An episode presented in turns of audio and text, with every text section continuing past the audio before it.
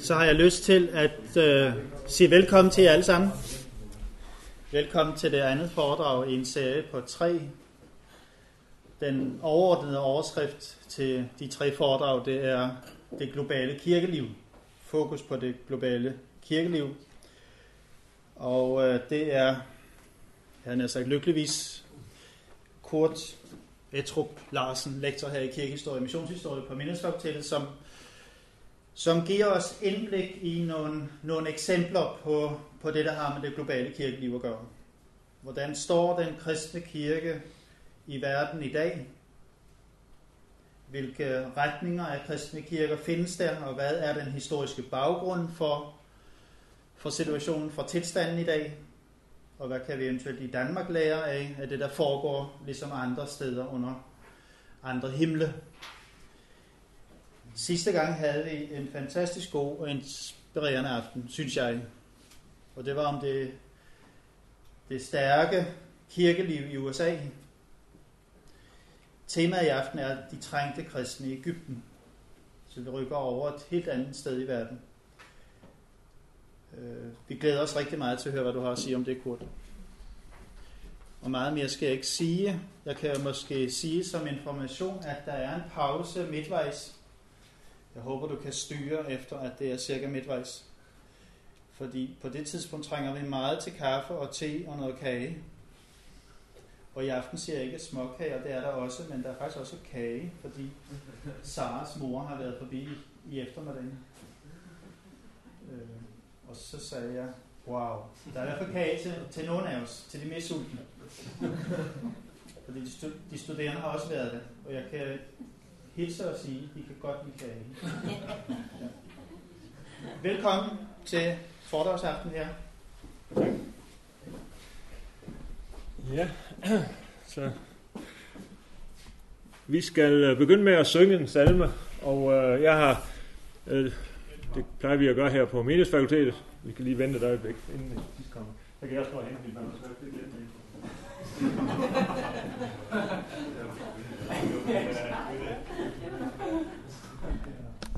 Øh, det er meget svært for mig at finde en, en salme, som har noget med Ægypten at gøre i den danske salmebog. Men øh, så fandt jeg en her, og så øh, kan I selv undervejs tænke på, hvad må det her har med Ægypten at gøre. Jeg er ikke så god til at synge. Jeg ved ikke, nu, øh, at, øh, kunne du starte, Finn, måske? Du, du, du, du, du, du, du, du, du, du, du, du, du, du. Helligånd, du giver hver mange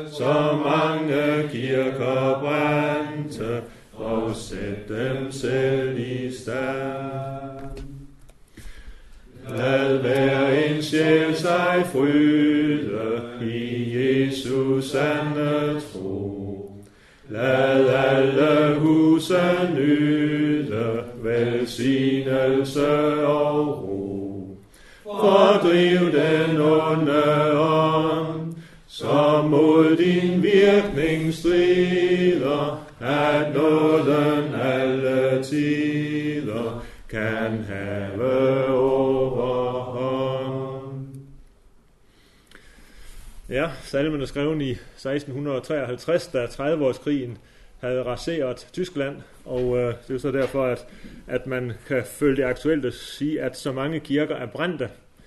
Det har heldigvis ikke rigtig været tilfældet i Danmark nogensinde, men desværre så må vi sige, at det gælder jo Ægypten øh, i, i de senere år.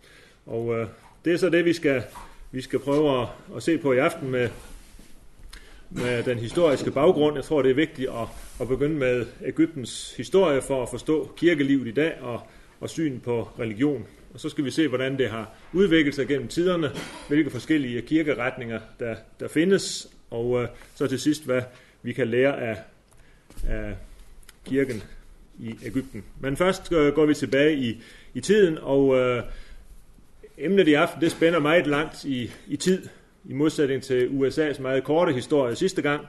Det går helt fra evangelisten Markus, øh, som måske, i hvert fald ifølge traditionen, grundlagde kirken i Ægypten, og så frem til de øh, øgede vanskeligheder, som de kristne har i øjeblikket på grund af det såkaldte arabiske forår. Men øh, der var jo en meget gammel, stærk kultur i Ægypten. Vi kender alle pyramiderne og alle de rige kunstskatte, som landet rummer fra gammel tid. Fra bibelhistorien kender vi beretningen om Abraham, der rejste ned til det rige Ægypten, da der var hungersnød i Israel. Vi kender Moses beretningen, hvordan han rejste ud derfra med mange skatte. Men efter øh, faraonernes tid, så kom grækerne øh, og regerede i nogle århundreder, og til sidst kom kejser Augustus og gjorde Ægypten til en romersk provins. Og i den her øh, før kristne tid, der var Ægypterne øh, et meget religiøst folk. Pyramiderne, de var bygget for at forberede kongens rejse ind i den evige verden. Og øh, et af de gamle hieroglyffer øh, lignede et kors. Øh, I kan se det på armen, der hænger dette øh, anktegn, tror jeg det hedder. Og det var symbolet på liv, på sejr over døden, på nøglen til evigheden. Og øh, da så det kristne budskab når til Ægypten, så kan de sige øh, til Ægypterne, den nøgle, som I har kendt og som I har talt om, den kender vi, øh, fordi det peger på korset. Jesu død på korset, det er tegnet på liv, på sejr over døden, på nøglen til himlen. Vi har det, I har søgt efter.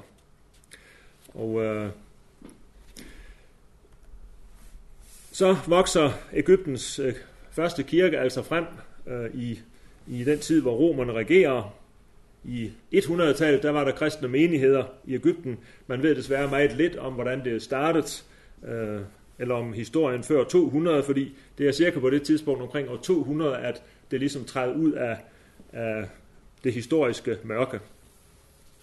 Øh, og frem til år 313, der var kirken mere eller mindre ulovlig og mere eller mindre forfulgt i Ægypten som andre steder i Romeriet. Der var martyrer i tusindvis. Øh, især i årene omkring år 300, der blev der rigtig mange martyrer. Der er nogle beretninger, der siger, at 100.000 mennesker blev martyrer, altså kristne mennesker blev martyrer i Ægypten. Andre de siger 3.000. Så det, er, det kan man jo ikke vide. Øh, den, den hedenske prinsesse Katarina siges at være en af dem. Hun blev kristen som 14-årig, blev meget lært, ført mange til kristen tro, og blev så martyr, og så blev øh, opkaldt efter hende et kloster ude i Sina i ørken, samt kirkerne i Ribe og Jøring, og hvor vi ellers har Sankt Katarina kirker. Og det skulle altså være omkring år 310, at hun blev martyr sammen med rigtig mange andre. Og disse mange martyrer, de blev mindet, og de bliver mindet i Ægypten. Og, øh, og det minder hele tiden Ægypterne om, at det at være kristen, det er noget, der, der koster dyrt. Det har det gjort øh, hele tiden. Det kan være svært for os i Danmark at huske på det, men de ved det. Der var sikkert mange grunde til, at kirken, øh, trods disse forfølgelser, vokser frem i, i romersk tid. For eksempel så kunne man godt forestille sig, at de kristnes indbyrdes liv med hinanden har øh, gjort det tiltrækkende for hedningerne. Vi har sådan en gammel vidnesbyrd om, om de kristnes liv fra Dionysios, øh, de fleste af vores brødre lod sig drive af deres overvældende kærlighed og hengivenhed over for brødrene og skånede ikke sig selv. De holdt sig til hinanden, besøgte de syge uden at tage sig i varer, betjente dem ivrigt og plejede dem i Kristus. De tog dem med deres blotte hænder, de hellige lige til deres bryst, lukkede øjnene og sluttede munden til og bar dem på deres skuldre. De lærte dem til rette, klamrede sig til dem og omfavnede dem, vaskede dem og klædte dem. Kort efter hente det samme dem selv. Altså de havde en, en vældig omsorg for, for hinanden her i den her periode fra omkring år 250. Alexandria på nordkysten af Ægypten var en stor øh, græsk, hellenistisk by, og øh, den blev hurtigt central for hele den kristne kirke. Også fordi Ægypten var et meget rigt område i Romeriet. Og øh, så Alexandria var et centralt sted. Og så fik Ægyptens øh, del af kristenheden også sit helt særlige præg. I det, der nemlig sker det i Ægypten, at de, der bliver kristne, det var ofte øh, folk af bundestanden. Også øh, længere sydpå i Ægypten øh, var der mange øh, skal sige, af den indfødte bundestand, som blev kristne. Ellers så var det ofte sådan øh, i Romeriet, at det var, det var byernes befolkning, som blev kristne først, og det var eliten, den udenlandske elite i byerne, som blev kristne først. Øh, men øh, i Ægypten, der var der altså også en del af, af bønderne, som, som blev det. Og øh, en ydre grund til, at det gik sådan netop i Ægypten, det kunne være, at man, at man brugte øh, det kendte sprog. De kristne ægyptiske ledere, de brugte øh, både det græske sprog, som de godt kunne, men de brugte også det lokale ægyptiske sprog. Og så fik man en, en kirke, som var præget af ægyptisk sprog og, og ægyptisk kultur. Og man knytter som sagt øh, til ved den kendte egyptiske religion, øh, de ting man kunne. Og, øh, og det gjorde altså, at, at øh, man fik ligesom den, den indfødte befolkning i tale på en måde, som man ikke gjorde andre steder. Øh, det var et problem nogle steder, at, at de, som man når med evangeliets forkyndelse, det er, det er overklassen i byerne, øh, de internationalt orienterede. Øh, man, øh, det var stærkere der, hvor man fik øh, kirker, der, der kunne stå på egne lokale ben. Øh, de steder, hvor det skete, der har kirken også overlevet stærkt indtil i dag. Vi kan tage et land som Armenien, øh, vi kan tage et andet land som Syrien, men altså også Ægypten. Her slog skal sige, den kristne budskab råd i den lokale kultur, på det lokale sprog, og har, har holdt fast indtil i dag. Andre steder, vi kommer lidt ind på Nordafrika senere, der var øh, kristendommen en, en udenlandsk religion knyttet til nogle internationale kredse, som så kunne forsvinde igen. Og det gjorde det så, da muslimerne tog magten. Men det med at, at knytte til ved øh, egyptisk øh, religion, det kan man også øh, se et eksempel på her. Øh, billedet til højre, det er et billede af Jomfru Maria med Jesus barnet, men øh, billedet til venstre, det er kendt man fra egyptisk religion. Det er gudinden Isis, som ammer det lille gudebarn Horus. Øh, og det vil sige, så, så var der et tilknytningspunkt øh, til at beskrive Marias øh, forhold til Jesus, Maria, der føder øh, Guds søn. Og så var der også det øh, særlige for Ægypterne, at Maria og Josef og det lille Jesus barn faktisk havde været i Ægypten, øh, som kendt fra øh, fødselsberetningen. Så der er noget at knytte til ved, og, og det kunne alt sammen medvirke til, at, at kirken slog øh, dybe rødder i Ægypten. Hvis vi øh, ser på det her landkort, så kan man se øh, de steder, hvor der i, i Romeriet omkring år 300, da kristendommen stadigvæk var forbudt, øh, slog særlig rod. Det findes, øh, altså hver prik betegner en kristen menighed, og så er der nogle felter, øh, hvor man kan se, at der er specielt mange kristne. Og det gælder altså øh, til trods for de hårde forfølgelser, som netop på det her tidspunkt var fra datidens kejser i Rom. Og hvis vi kigger på Nordafrika, som er det særligt interessante i aften, så kan I se, at de kristne menigheder ligger specielt tæt hen i det nuværende Tunesien, og så i øh, den nordlige del af Ægypten. Her er der mange menigheder. Øh, her er der kommet farver på fra et andet landkort. Øh, der kan man se, hvor, hvor der var specielt mange kristne, sådan forholdsvis. Enkelte steder på kortet, der kan I se, at de kristne faktisk er i flertal. Øh, det gælder op i Armenien, og det gælder i den vestlige del af det, vi i dag kalder Tyrkiet. Der var de kristne simpelthen i, i talmæssigt flertal. Det var de ikke i Ægypten, men, øh, men i den nordlige del af Ægypten, der var de kristne altså trods alt øh, meget talrige, også øh, der på det her tidspunkt. Det var omkring år 300. Så sker det der i 313, at kristendommen bliver tilladt i hele Romeriet, og altså også i Ægypten, som jo var en del deraf. Og det gav så kirken mulighed for, for vækst og for større synlighed. Og øh, der blev for eksempel et, et kendt øh, kristent akademi i Alexandria, og øh, indflydelsen fra akademiet der blev så stærk, at Alexandria blev den, den vigtigste by i, i Østens kirke. Flere af oldkirkens store teologer, de var fra Alexandria. Og så bygger man på det her tidspunkt, da mange flere bliver kristne, så begynder man at bygge øh, faraoniske templer øh, om til kirker og klostre. Og øh, man kan sige, at, at det har faktisk en, en øh, politisk betydning frem til vores tid, at, at de koptiske kristne med rette kan sige, at de repræsenterer kontinuiteten øh, tilbage til Ægyptens gamle historie. De kristne i dag, de er ikke fremmede. De var der i landet øh, faktisk længe før araberne tog magten. Og det gør måske også, at de koptiske kristne i Ægypten trods alt har flere øh, rettigheder, end, end øh, de ellers måske ville have haft. Selve ordet koptisk, det er, det er bare et, et, øh, et gammelt arabisk ord for ægyptisk. Så den koptiske kirke, det er simpelthen den ægyptiske kirke. Det koptiske sprog, det er det gamle egyptiske folkesprog, øh, skrevet med græsk alfabet og sådan nogle hieroglyffer. Og det sprog, det, det brugte man i lang tid i Ægypten. Det er et tidspunkt i middelalderen, hvor, hvor arabisk tog helt over som folkets sprog. Nu bruger man så koptisk i liturgien i kirken. Hvis vi, øh, når vi taler om, om kirkens stærke vækst, så, øh, så hører det også med, at klostrene har stor betydning.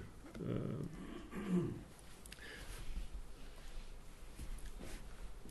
Her har vi, øh, ja, det er nok ikke noget med en munk at gøre, men, men øh, munkevægelsen, øh, som har spillet så stor en rolle i Ægypten, starter på det tidspunkt, da øh, urkirkens tid var ved at være slut, da rigtig mange mennesker begynder at strømme ind i kirken, så er der nogen, der føler, at, at kirken lever ikke længere op øh, til det, som den skulle være, nemlig øh, et, en flok mennesker, som vil følge Jesus efter. I løbet af 300-tallet, så blev det sådan øh, populært, mondant at, at være kristen. Øh, fordelagtigt måske lige frem. Øh, nu kan præster og biskopper være rige, og de kan have høje stillinger i samfundet. Øh, og i den, i den situation, så overtager munkene ligesom den rolle, som martyrerne før har haft. Fordi munker og nonner, det virker som sådan en, en levende protest mod al værslighed. Og hele den stærke klosterbevægelse begynder egentlig med, at en mand, der hed Antonius, forlader alt, hvad han har, og så går han ud i ørkenen og lever i fuldstændig fattigdom og ensomhed. Indviet til et liv med Gud i, i bøn. Og der lever han næsten 30 år helt alene, øh, og han bliver kendt og berømt for den livsstil, og hundredvis af, af kristne følger ham ud i ørkenen. Og disse ørkenfædre, de øh, betød meget og, og gør det stadigvæk. Øh, så øh, i forvejen, øh, så var der en, en vis tradition i Ægypten for at gå ud i ørkenen, men nu blev det altså ligesom taget ind i den kristne kirke. Og der var jo også en bibelsk baggrund for det. Jesus øh, var jo ude i ørkenen i 40 dage selv, og Jesus havde talt om, hvordan man skulle øh, vælge det fuldkommende liv, nemlig selv alt, hvad man, hvad man har. Det nye i 300-tallet, det er sådan set, at, at den her livsstil, det bliver en hel, en hel bevægelse. Øh, man skulle give sig selv øh, ro til bod og bøn, øh, og øh, først er det enkeltpersoner, der gør det, og derefter så kommer også den skik ind, at man samler flere sammen i et kloster, øh, og, og lever efter nogle faste regler. Og så får vi øh, den slags bygningsværker rundt omkring i Ægypten i, i meget stort tal, hvor man samler øh, de her, øh, som lever asketisk i nogle fællesskaber, så man får nogle klostre, og så på et tidspunkt har man så været nødt til at sætte en mur udenom for at beskytte sig. Øh, og øh, man kan sige, at, at fra Ægypten, der kommer simpelthen hele tanken om munkevæsen, og derfra breder det sig til hele kirken. Det her kloster, det, som jeg har fundet et billede af, det er fra, fra cirka 360, og det er, er stadigvæk i brug. Så, øh, og hvis man trækker en linje frem til nutiden, så, øh, så har den kristne vækkelse, som har været øh, en faktum i, i Ægypten i de sidste par generationer, den har også igen gjort munkebevægelsen mere populær, øh, også blandt højt uddannede. Og øh, det er typisk for sådan nogle ørkenklostre som det her, at, at den koptiske kirke henter sine biskopper.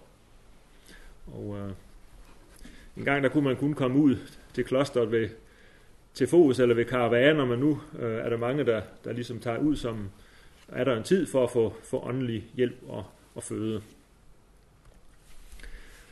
Det var 300-tallets øh, vækst. Så sker der så sker der det i øh, omkring år 400, at Romeriet blev delt i en østlig og, og vestlig del. Romeriet går, går, brækker midt over, og, øh, og begge dele er kristne, øh, men øh, den østlige del har sit centrum i Konstantinopel, den by, som i dag kaldes øh, Istanbul, og der får man en meget stærk kristen kejser, og øh, Ægypten hører så naturligt til i den østlige del af, af kristenheden. Og det øh, kommer man til at, at blive noget præget af. Øh, kejseren i, i det byzantinske rige, kaldes han også, øh, og bor altså i Istanbul, han er, han er græsktalende. Men kirken nede i Ægypten og befolkningen i Ægypten, de taler jo koptisk og, og har deres eget præg. Det er en lokal kirke. Man hører altså under øh, patriarken i Konstantinopel. Og det kom til at give nogle alvorlige konflikter. Fordi i, i 400-tallet, der kommer man ind i nogle diskussioner om, øh, hvem Kristus er. Og det øh, skaber en splittelse ind i, ind i kirken. Så nu er vi nødt til lige at have en lille smule øh, teologi her, for, fordi øh, man havde i trosbekendelserne, øh, hele kirken havde lagt sig fast på, at Jesus er sand Gud og til lige sandt menneske. Øh, det, var, det var man enige om øh, i de gamle trosbekendelser. Så kom det næste spørgsmål. Hvis Kristus er både sand Gud og sand menneske, hvordan skal man så forestille sig, at, øh, sådan, at de to naturer faktisk forholder sig til hinanden?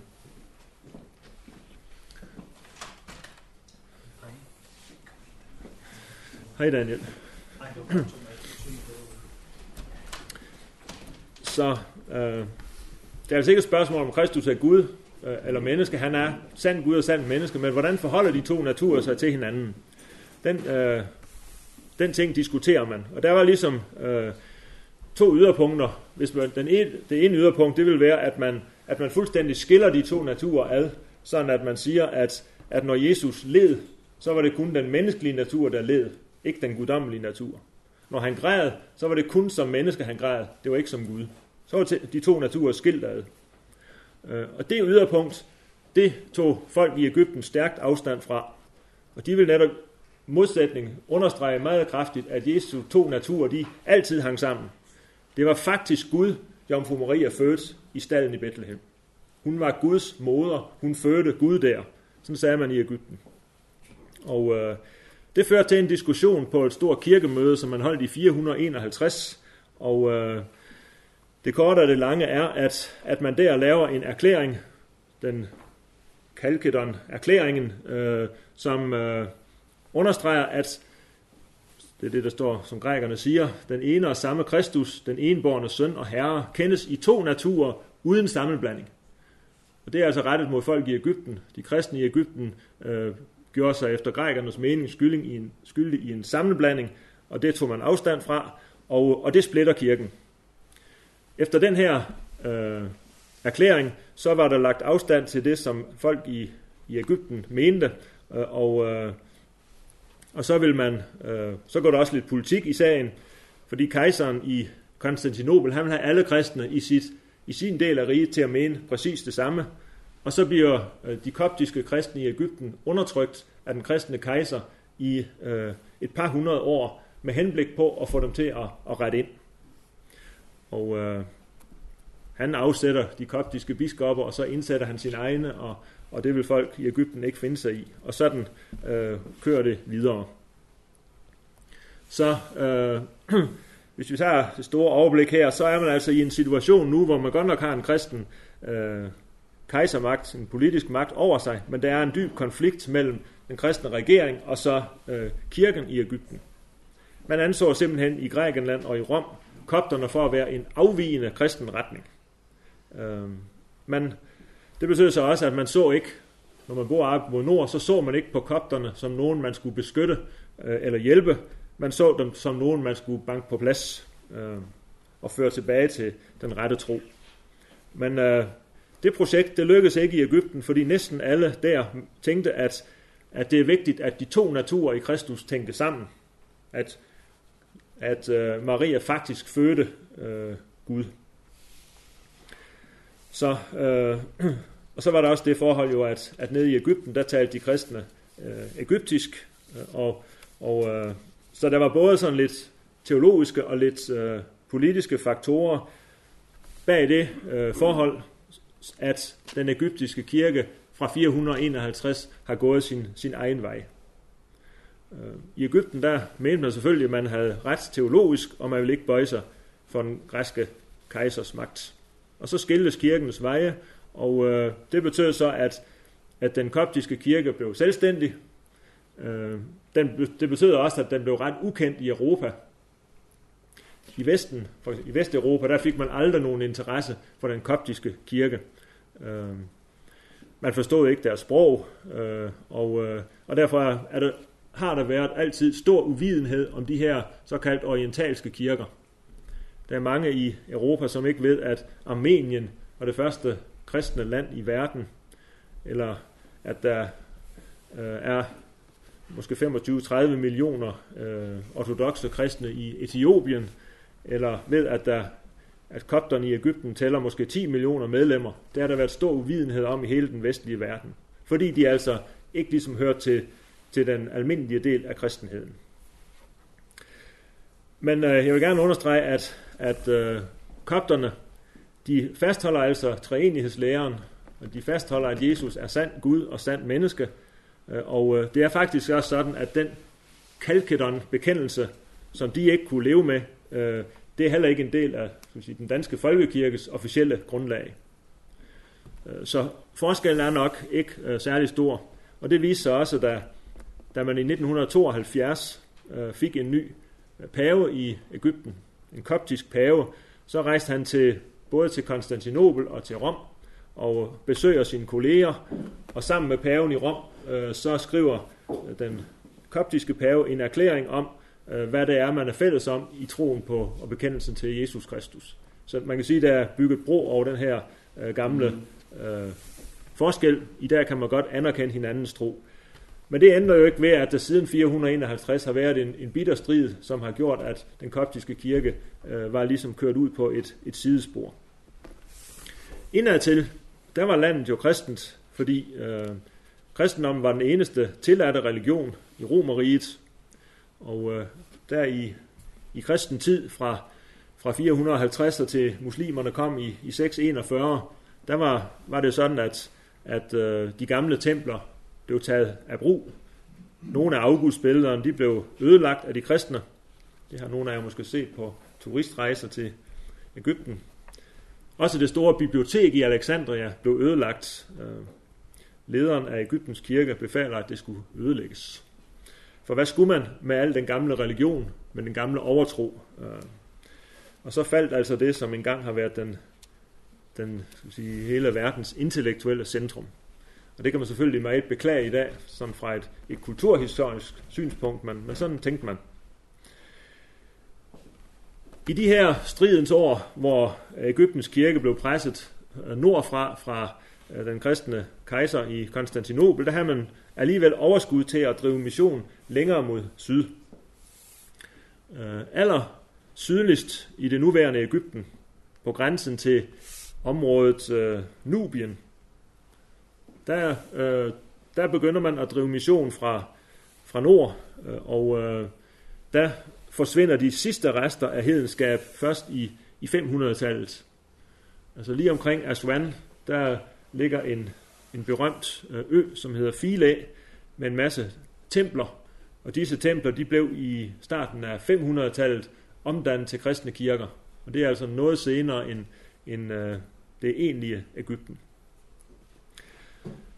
Øh, Fila, det ligger der ved Aswan, øh, ved dæmningen, et hedensk center, som altså blev, blev kristnet. Og syd for Aswan, der har vi øh, området Nubien, som, øh, et land, der ikke findes mere, men som øh, historisk set dækker den, den sydlige del af, af det nuværende Ægypten, og den nordlige del af det, det nuværende Sudan. Og øh, ned i, i den, øh, den del af Ægypten, ja, vi, jeg vil jo kalde det Sydægypten. men jeg tror nok, at Ægypterne selv kalder det Øvre Ægypten, fordi øh, det der fra vandet, det kommer, det løber som bekendt nedad. Så Sydegypten, det er altså Øvre Ægypten. Øh, dernede er der forholdsvis øh, mange kristne i dag, øh, og øh, en levende menighedsliv. Men altså, øh, missionsarbejdet bestod i, at man fra nordligere dele af Ægypten, fra nedre Ægypten, øh, sender missionærer mod syd til Nubien, og så blev Nubien vundet for kristen tro. Og øh, selvfølgelig dermed også øh, af samme teologiske præg, som kirken i Ægypten havde. Og øh, der var også drevet missionsarbejde fra, fra græsk side, men, men Ægypterne var, var først og flest, og, og derfor blev det dem, der ligesom kom til at præge øh, de kristne, det kristne Nubien, som, som altså blev kristne der i, i 500-tallet, og, og var det i, i de næste mange hundrede år. Øh, I kan se den nye domkirke i Aswan til højre. Men øh, med Nubiens, øh, med missionsarbejdet til Nubien og resultaterne af det, så kan man sige, at, at der gik øh, det ord fra salmernes bog i opfyldelse, som, som hedder, at Nubien skal løfte sine hænder til Gud. I 642, der kommer så øh, det store skifte i Ægyptens historie, i det øh, Ægypten bliver erobret af en arabisk hær, og da muslimerne kommer, så bliver de i første omgang nærmest betragtet som befriere af de koptiske kristne.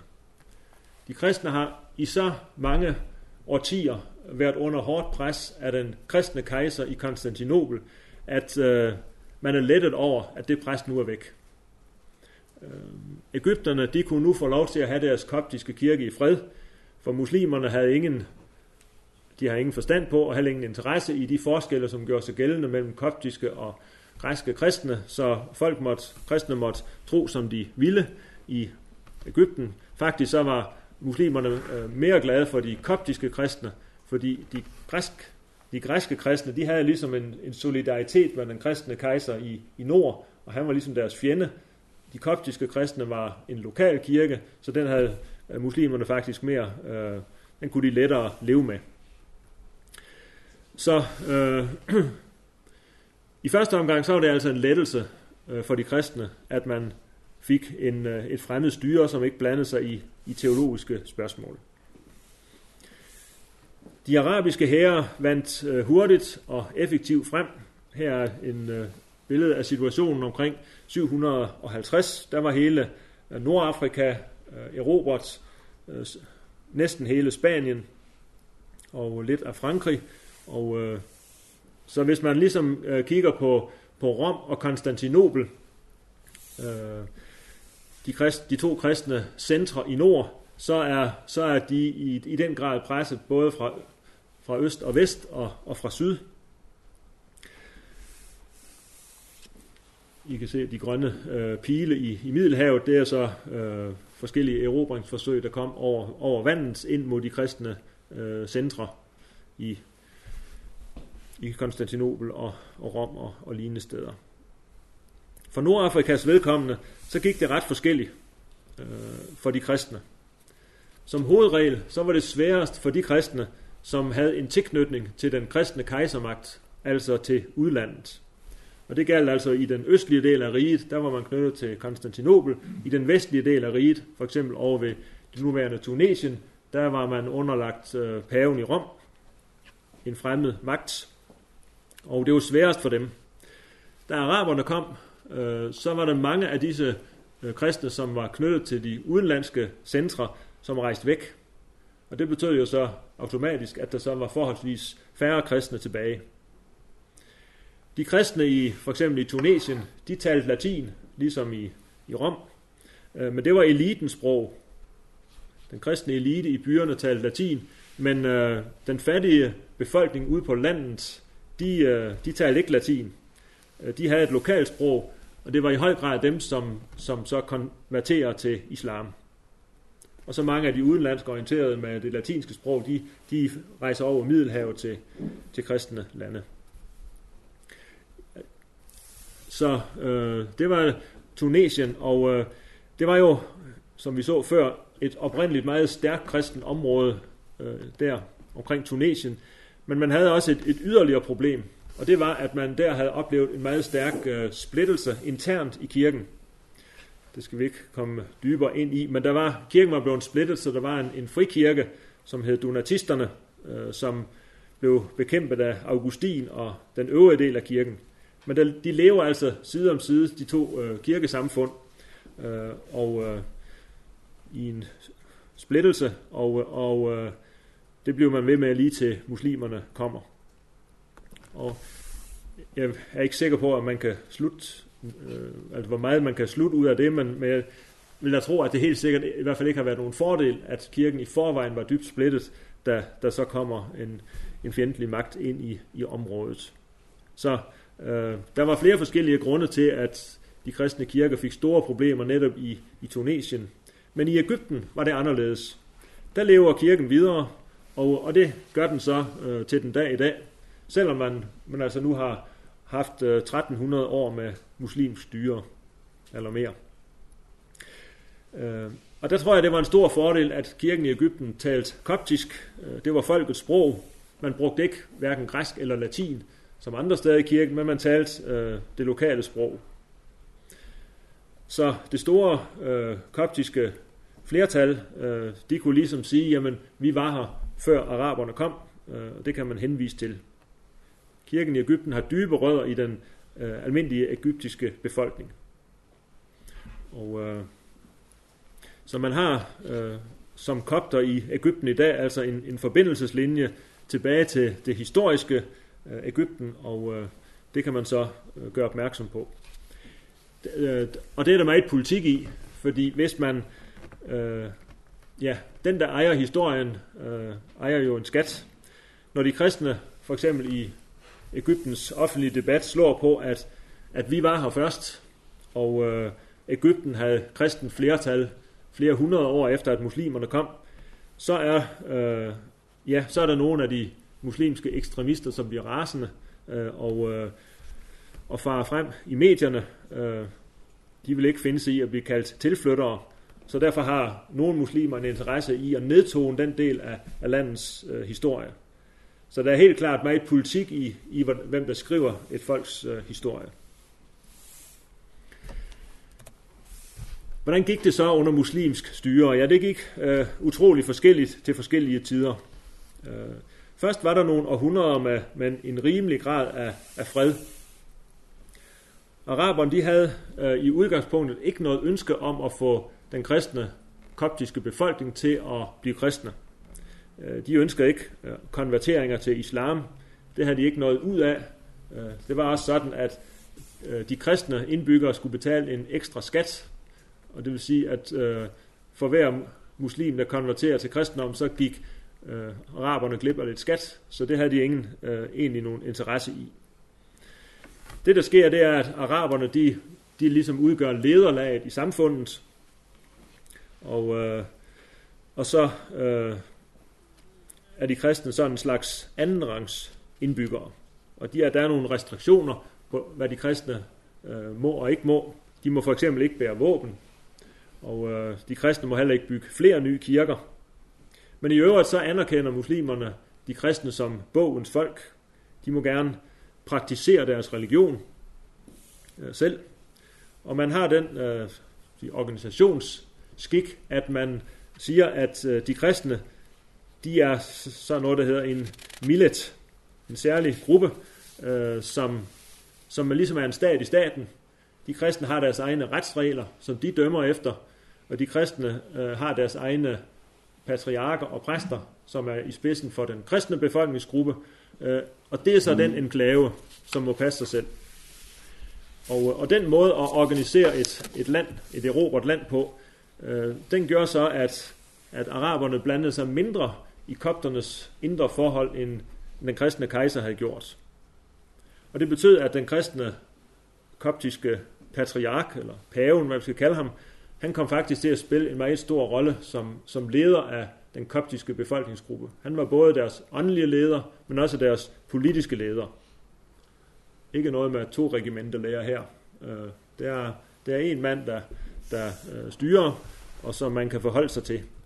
Og, og det betyder så, at, at øh, den kristne øh, patriark, han bliver en vigtig skikkelse i hele landet.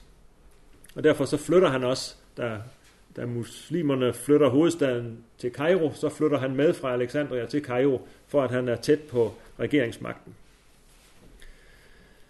Så øh, i starten gik det øh, rimeligt med samme eksistensen, men så kom der øh, andre perioder. De kristne gjorde oprør mod skatterne, som de skulle øh, betale, og, øh, og det øh, oprør blev så slået ned, øh, og øh, så blev, blev det vanskeligere forhold. Men alligevel, øh, trods alle vanskeligheder, så, øh, så skal man lige huske perspektiverne i det, fordi man mener, at, at øh, for eksempel år 1200, altså efter, efter 600 år med muslimsk styre, der er der stadigvæk flere kristne i Ægypten, end der er i England og Frankrig. Øh, så, så altså det er en, stadigvæk en, en, en mega stor øh, kristenhed, som er i Ægypten. Men der begynder at ske det, at, at kristne konverterer, og, øh, og det er der nogen, der gør frivilligt, øh, fordi så undgår man at betale den skat, som tynger. Øh, bliver man muslim, så er man ikke længere andenrangs borger i samfundet, så kan man avancere til høje stillinger, fordi muslimerne de forbeholdt mere og mere de høje stillinger til, til andre muslimer. Hvis en kvinde blev forelsket i en muslimsk mand, så kunne hun øh, gifte sig med ham og beholde sin egen tro. Øh, men, men børnene af muslimske mænd skulle så opdrages muslimsk, og derfor blev øh, muslimerne også af den grund øh, mere talrige. Så i, i øh, løbet af middelalderen, så, så sker der en, øh, en forskydning, sådan at øh, der bliver forholdsvis færre kristne. Sproget koptisk forsvinder også til fordel for arabisk, øh, og, øh, og endelig så er der også en, som et led i, øh, skal vi sige, i overgangen til øh, islam, hører det også, at muslimerne faktisk iværksætter et, et øh, missionsarbejde blandt de kristne. Og det er øh, altså et regulært øh, missionsarbejde. Øh, det er den sådan mystisk prægede muslimske retning, sufierne, som øh, står for det. De øh, driver mission for islam i nogle former, som, som øh, gjorde det lettere for kristne at, ligesom at øh, konvertere. De lagde vægt på, på helgener og relikvier og pilgrimsfærer og, og hvad som ting, som kristne i forvejen var var øh, fortrolige med. Så øh, der kommer, øh, der sker en gradvis øh, islamisering af, af samfund i løbet af, af middelalderen. Og så kom vi ind i, i de helt svære år øh, i den egentlige middelalder, øh, omkring år, altså i 1200-tallet, der er, er kirken på det her tidspunkt stort set udryddet fra Nordafrika ellers. Tunesiens gamle kristne højborg er er der ikke længere. Øh, men det tog altså 500 år, inden det skete. Og kun Ægyptens kristne overlever i den proces. Øhm, en af grundene til det, har jeg nævnt, det var det med sproget, at man var rodfæstet i den ægyptiske kultur. En anden ting, det var, at man havde de der klostre, stærk klostertradition, som var sådan nogle åndelige centre ude i ørkenen, hvor folk kunne trække sig tilbage og, og blive styrket i, i troen. Så øh, men ellers så var, øh, så var det med korstogene også et, et stort problem for de egyptiske kristne. Det var årene 1100 til 1300, at, at øh, korstogene fandt sted. Det var de kristne lande i Europa, som forsøger at genvinde muslimske områder i, i Mellemøsten. Og øh, Ægypten var en del af det kompleks. Ikke det mest centrale, men det var også en del af det. Og øh, nogle af korstogene førte til, at man faktisk fik held til at og genvinde nogle af Ægyptens områder tilbage til, til de kristne øh, herrer. Til gengæld må man jo så sige, at det skabte en, en stærk modvilje øh, mod de kristne koptere fra de muslimske Ægypteres side, øh, at man ligesom føler, at de kristne i Ægypten nu øh, får hjælp fra deres venner i Europa, øh, og, og det, det gjorde det så ekstra vanskeligt at være kristen i Ægypten. Og det ulykkelige for kopterne var, at, at øh, de så, i Europa der så man ikke kopterne som sine venner. Øh, tværtimod så, så gjorde de europæiske hære, de gjorde ikke ret meget en forskel på, om man var kopter eller man var muslim. Det var næsten lige sekterisk for, for de katolske hære fra Europa. Så kopterne kom virkelig i klemme i, i korstogstiden. Og øh, der fik de det ekstra vanskeligt, og der var ingen hjælp at hente udefra, øh, fordi øh, man, man har ikke, øh, for eksempel fra Konstantinopel, der har man ingen, selvom man har ville, så har man ikke kræfter til at hjælpe øh, de kristne i Ægypten. Og øh, paven i Rom var jo øh, på vej i, et, i det forfald, som førte til reformationen i, i vores del af verden. Så øh, der var ingen udefra, der havde ligesom kræfter til at, at komme øh, de trængte kristne i Ægypten til hjælp. Der var enkelte missionærer. Frans af Assisi var på en lille missionsrejse til Ægypten, og det har så, det har så øh, ført med sig, at, at der blev en katolsk kirke i en romersk katolsk kirke i Ægypten. Det har der aldrig været før, fordi øh, Ægyptens kirke hørte jo til den østlige del, men, øh, men siden Frans af Assisi og lignende katolske missionsbevægelser, så har der så været en, en, øh, en romersk-katolsk menighed i, i Ægypten. Og øh, i dag, den statistik, som jeg kiggede på, der sagde, at der er 216 øh, romersk-katolske menigheder i Ægypten med, med 330.000 medlemmer. For lige at gøre den kritiske øh, tid færdig, øh, så, øh, så sker der også det, ligesom kirken forsvandt fra Nordafrika, så forsvandt kirken i den her periode også fra Nubien. Øh, 800 år øh, var man et kristent land ned i det sydligste Ægypten, øh, men øh, så kunne man ikke længere overleve. I, i den her svære periode i 1500-tallet, der sendte man et nødråb til Ægypten, om, om, om man må få præster ned til Nubien, øh, men øh, man havde ikke nogen at sende, og så smuldrede kirken endeligt øh, væk i Nubien. Så øh, det var de, de svære år. I oldtiden, der havde Ægypten været meget øh, rig og, og indflydelsesrig, og øh, en, noget af, det var verdens førende på mange måder, men siden øh, gik det tilbage. Øh, landet er jo godt nok stadigvæk stort, og og folkerigt, men, øh, men nu fattigt og, og tilbagestående. Hele den øh, moderne udvikling, som Europa og USA havde taget i 16, 17, 100-tallet, det gik Ægypten forbi. Faktisk så ved man meget lidt om, hvordan det overhovedet var øh, for kirken i Ægypten i de her mange hundrede år. Men så kom vi til kolonitiden i 1800-tallet, og øh, på et tidspunkt ja, næsten hele Afrika blev jo delt mellem forskellige europæiske lande, som fik hver sine kolonier. Øh, og på et tidspunkt så blev også Ægypten noget, der kunne ligne en, en koloni, en engelsk, øh, en engelsk protektorat, og derigennem så begyndte også den moderne vestlige verden at nå til, til Ægypten. Og det fik øh, også stor betydning for den kirkelige udvikling, fordi så blev de kirkelige forhold øh, forbedret.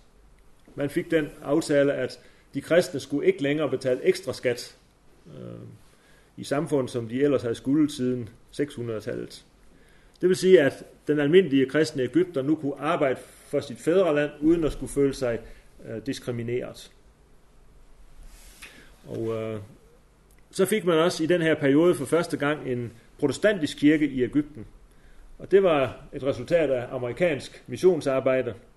En øh, missionær kom omkring 1850 og starter øh, menigheder, og øh, i dag anslår man, at den har øh, 750.000 øh, medlemmer i Ægypten, den protestantiske koptiske kirke, med egen præsteuddannelse og så videre. I de senere år der er der mange øh, koptere, som er blevet protestantiske kristne. Og det er måske, ja, der kan være flere grunde til, at man, man vælger at flytte over i en evangelisk kirke. Øh, måske er det mere tiltalende med en kirke, som ikke er så meget præget af af gamle ritualer. Øh, måske har man et større socialt arbejde i den evangeliske kirke. øh, en faktor er det også, at øh, man kan ikke blive skilt i den koptiske kirke, men det kan man godt i den øh, evangeliske kirke. Og øh, så øh, har man heller ikke den vægtlægning på klosteret som ideal, som man har i, i den koptiske kirke. Så øh, det kan være, forskellige, kan være forskellige grunde til, at de protestantiske kirker er, er vokset øh, meget frem i, i de senere år. Og mens øh, Ægypten var et engelsk protektorat, der får man så også etableret en, en anglikansk kirke, en engelsk, den engelske statskirke, som så bliver en slags kolonikirke for de mange englænder. Og den øh, kirke findes der også øh, den dag i dag. Og så øh, lige til, til øh, inden vi holder pause, så tager jeg lige den, den øh, sidste del af, af forhistorien med. At øh, i 1952, der øh, starter det moderne Ægypten med præsidenterne øh, Nasser og Sadat og Mubarak. Og øh, i de år, der blev det igen øh, lidt sværere at være kristen. I den periode, der har man lagt øh, vægt på, at man var egyptisk nationalistisk, øh, eller kommunistisk til nogle tider, eller til andre tider, man var en del af den pan-arabiske verden. Men altså uanset hvad man så ligesom har lagt vægt på, så var man altså ikke, man lagde ikke vægt på, at man var muslimsk. Det var flertal selvfølgelig. Øh, men øh, man nedtonede det til, for, til fordel for noget andet, man var fælles om. Det fælles Ægypten, det fælles arabiske. Øh, og øh, i Ægypten, der er det klart lettest at være et, et kristent mindretal, når fokus ligger på, på det nationale. Det egyptiske, man er fælles om, det arabiske. Det er straks sværere at være kristen i det øjeblik, vægten flyttes over på, at det er islam, man har fælles. Fordi når det er tilfældet, ja, så bliver kopterne jo nogen, som er fremmede elementer, som måske er i ledtog med, med landets fjender, for eksempel Vesten og USA. Men i, øh, det blev lidt sværere, men, men trods alt øh, rimeligt at være, være kristen i perioden under Nasser og Sadat, fordi man fik beskyttelse fra, fra allerhøjeste sted. Man, øh, man levede i den her periode i vid udstrækning under den gamle samfundsform, som man havde i muslimernes allerførste tid, det der Milet-system, øh, hvor man siger, at øh, de kristne har en åndelig leder, han skal også være den politiske leder, øh, og øh, så holder for eksempel Nasser og Mubarak, de holder tæt forbindelse med den koptiske pave, øh, og øh, den koptiske pave kan fremlægge alle sine ønsker direkte til præsidenten, og øh, så har de to et en, øh, hinandens ører. Til gengæld så forventer præsidenten, at paven sørger for, at alle kopter i landet, de øh, lader sig repræsentere ham, og at den koptiske pave sørger for, at alle kopter, de støtter præsidenten ved valg. Det vil sige, den ene autoritære styreform øh, sørger for, at kirken også er autoritært styret. Og det kan man sige, det system, det var ikke særlig godt hverken for demokrati i samfundet, eller for det almindelige præstedømme i kirken. Men altså sådan har det fungeret, øh, og, øh, og faktisk så har der været en, en kristen, en betydelig kristen vækkelse i, i den her øh, periode. Øh, for øh, man fik en, for eksempel en, en stærk øh, søndagsskolebevægelse, som øh, lagde meget vægt på undervisning på alle niveauer, så alle øh, koptiske børn og voksne fik katekismusundervisning med høj standard, øh, med gode, moderne lærebøger. Og det har sådan givet den koptiske kirke et, et, øh, et lægfolk, et mere aktivt, bevidst kristent lægfolk, end man øh, ser hos øh, de andre sådan gamle orientalske kirker i Mellemøsten. Og den der øh, vækkelse, som har været i, i de sidste par generationer, den har jo altså også ført til, at der er kommet en fornyelse af klosterbevægelsen, sådan at der er mange, øh, der er blevet munke igen. Så øh, sådan har det ligesom fungeret, og øh, nu når vi lige har haft en pause, så øh, kommer vi så ind til det, til det aktuelle med, med øh, den øh, folkelige opstand, der, der starter i januar 2011. Rigtig fint. Nu holder vi pause på et kvarter, øh, så til 20 minutter. efter behov. Vi kan gå direkte ned til kaffen. Okay. Ja, jeg har, jeg har haft, øh, jeg har ikke været i Ægypten i nogle år, øh, så, men jeg har haft glæde af at læse en, øh, en ny bog, som er kommet, som hedder Copts at the Crossroads, som, øh, som rimelig øh, detaljeret og, og dokumenteret beskriver øh, udviklingen i de, i de senere år og, og, og tæller op, hvad der har været af sammenstød og, og så videre. Så det er noget af det, som jeg, jeg nu vil uh, referere i, i uh, den sidste lille, det sidste lille del af oplægget her, og så, så skal der også være tid til lidt uh, samtale. Men uh, det såkaldte arabiske forår, det begynder i januar, øh, slutningen af januar 2011, og da, da det begynder, der var der, der var der rigtig mange øh, koptere med på gaden. Det var en, altså oprør, det var en, en protest mod Mubaraks autoritære styre, og mod politiets brutalitet, og mod den almindelige fattigdom i samfundet. Og, øh, og det var man enige om, hvad enten man nu var, var muslim eller, eller kopter. Da så øh, oprøret skrevet frem øh, uge for uge, så, så kom det muslimske broderskab mere frem i, i lyset, og, øh, og det er den, den stærkeste organisation i Ægypten. Så da Mubarak var blevet presset fra magten, og der skulle være valg, ja, så vandt det muslimske broderskab øh, mange valg, og, og til sidst vandt de så også præsidentvalget. Og så blev øh, Mursi præsident med det resultat, at det muslimske broderskab, som har været forbudt og undertrykt igennem årtier, pludselig sidder på magten i landet. Og så foruden det muslimske broderskab, som gerne vil gøre landet mere øh, muslimsk, så findes der øh, en endnu mere øh, yderliggående gruppe i landet, som hedder salafisterne, med tilknytning til Saudi-Arabien. Og så øh, sker det jo så det, at i 2013 så tager militæret magten igen. Øh, militæret føler, at, at Mursi og hans øh, muslimske eller islamistiske koalition nu har sat sig på al magten i landet, nu da de har vundet den på demokratisk vis. Men landet lider stadigvæk af fattigdom og, og mangel på benzin og så videre, og så afsætter øh, militæret ham og, og der kommer en opposition øh, ind i billedet, en opposition, som består af, af moderate muslimer og politisk liberale kræfter, og så kopterne. Øh, de tre grupper, de støtter, så at sige, øh, militærets øh, indgreb der i, i 2013. Øh, hvis vi lige går en lille smule tilbage i tiden, så vil jeg godt øh, pege på denne person, som er biskop Shinuda, øh, har spillet en stor rolle i, igennem rigtig mange år. Øh, han, han er på mange måder, sådan, hans historie er sådan meget egyptisk. Han, han levede først som eremit i ørkenen, altså som munk. Så blev han øh, præst og øh, gik ud af hulen, hvor han har siddet i mange år. Øh, så på den måde, der repræsenterer han ligesom med sit, sit klosterliv jo en, en gammel tradition. Men han er også repræsenterer også Ægypten på den måde, at han er en, en moderne øh, kristen lederskikkelse. Han, han ledte i, i 60'erne øh, det koptiske præsteseminarium i Kairo, og mens han gjorde det, så holdt han, holdt han bibeltimer øh, to gange om ugen. Øh, 5.000 mennesker kom der til de bibeltimer med efterfølgende sjælesorg.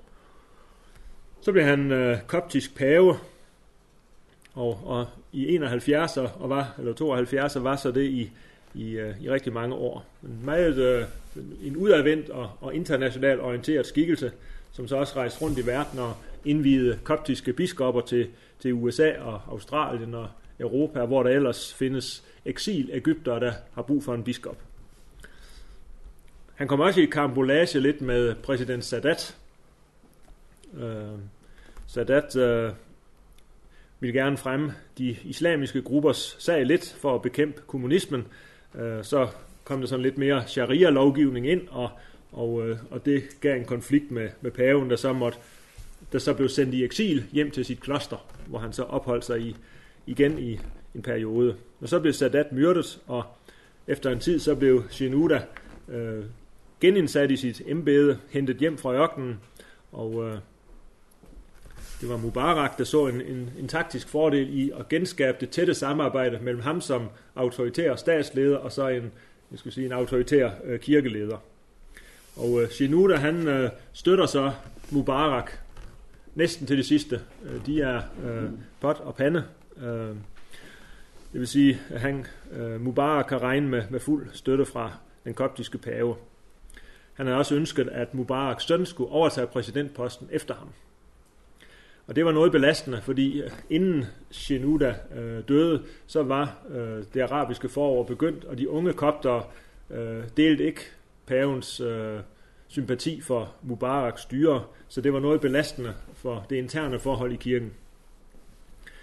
Nu har man så fået en ny pave, som hedder Tavadros, og han, han var med, da, da Mursi blev afsat som præsident, og, og udtaler altså sin støtte på kopternes vegne til, at, til det militærkup, som, er, som skete. Øh, det var jo demokrati, der havde givet de islamistiske kræfter magten, og derfor så støtter øh, paven blandt andre øh, også øh, det her militære indgreb. Hvis vi ser på det kristne liv i Ægypten i dag, øh, så, så vil vi sige, at, at øh, det har båret frugt, den stærke vægtlægning, som har været på, på solid teologisk og, og kirkelig undervisning.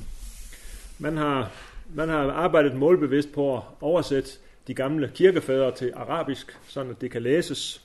Man vil gerne undervise de kristne i, i kirkefædrenes tanker, øh, og øh, den, den vækkelse, som har været, og som måske begyndte i, i 30'erne, har haft en stærk understregning af, af Bibelen. Og det er jo som sige, ret enestående i, i et ortodox øh, kristen sammenhæng, at Bibelen har fået den rolle, som det har.